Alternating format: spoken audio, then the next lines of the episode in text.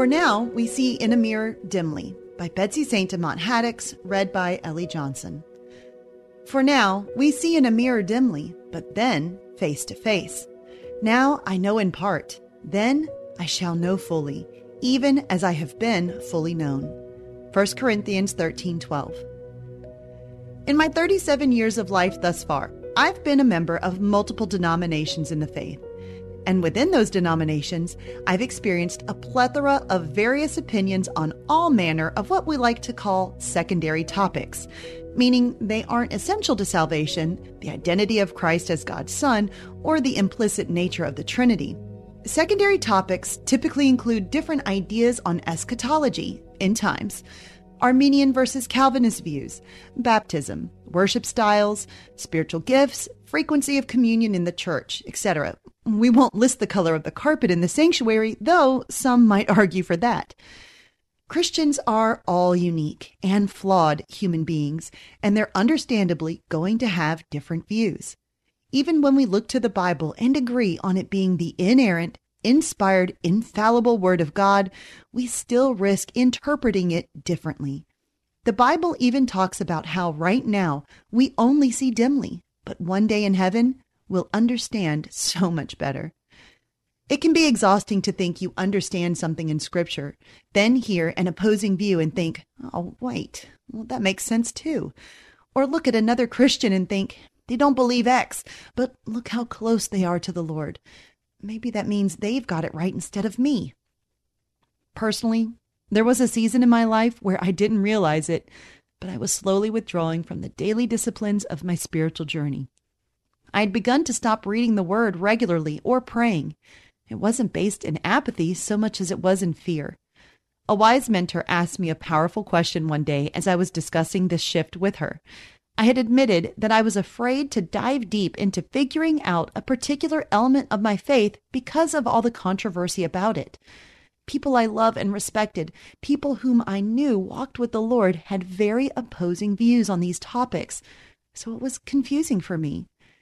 It made me pull back. I heard myself say, I just don't want to get it wrong. This woman looked at me and very calmly asked, What would happen if you did?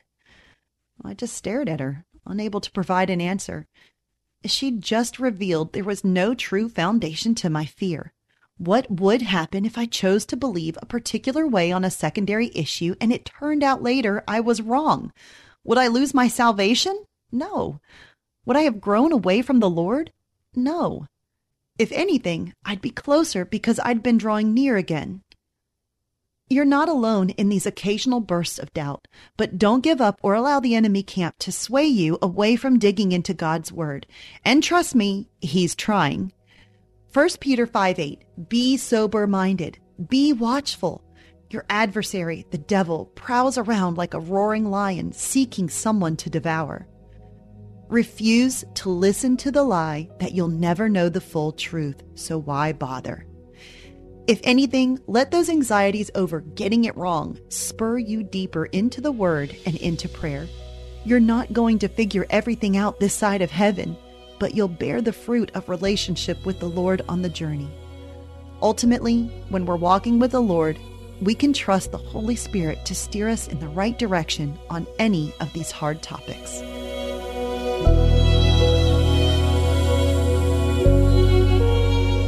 Hey everyone, thanks for listening to Your Daily Bible Verse, a production of the Salem Web Network. If you enjoyed what you heard today, we'd love for you to head over to iTunes and rate and review our podcast. It really does help people find us. This episode was produced by our managing editor, Kelly Givens, and recorded and edited by Stephen Sanders. Be sure to come back tomorrow as we examine more of God's Word.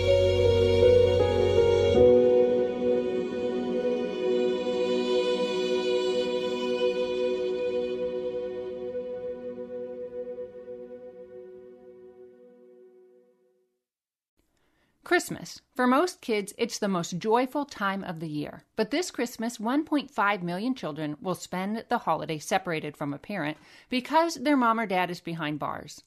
Prison Fellowship Angel Tree needs churches in our communities to volunteer to bless local children with a gift, the gospel, and a loving message from their parent. I believe this is an incredible opportunity for our listeners to share the love of Jesus this Christmas. Many of Prison Fellowship's partner churches continue ministry to local Angel Tree families after Christmas is over. Through this ongoing care, Prison Fellowship Angel Tree strengthens and encourages families every day.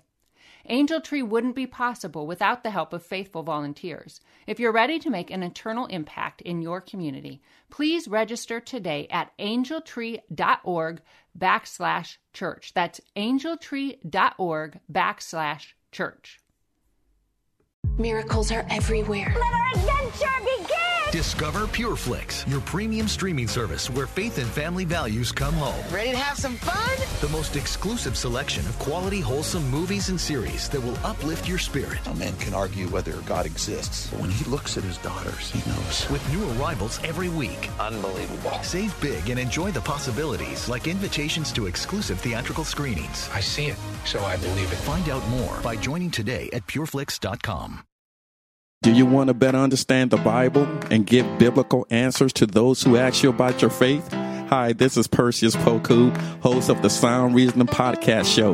Listen to us weekly as we bring the truth often found in the ivory towers of seminary down to the steeple towers of local church.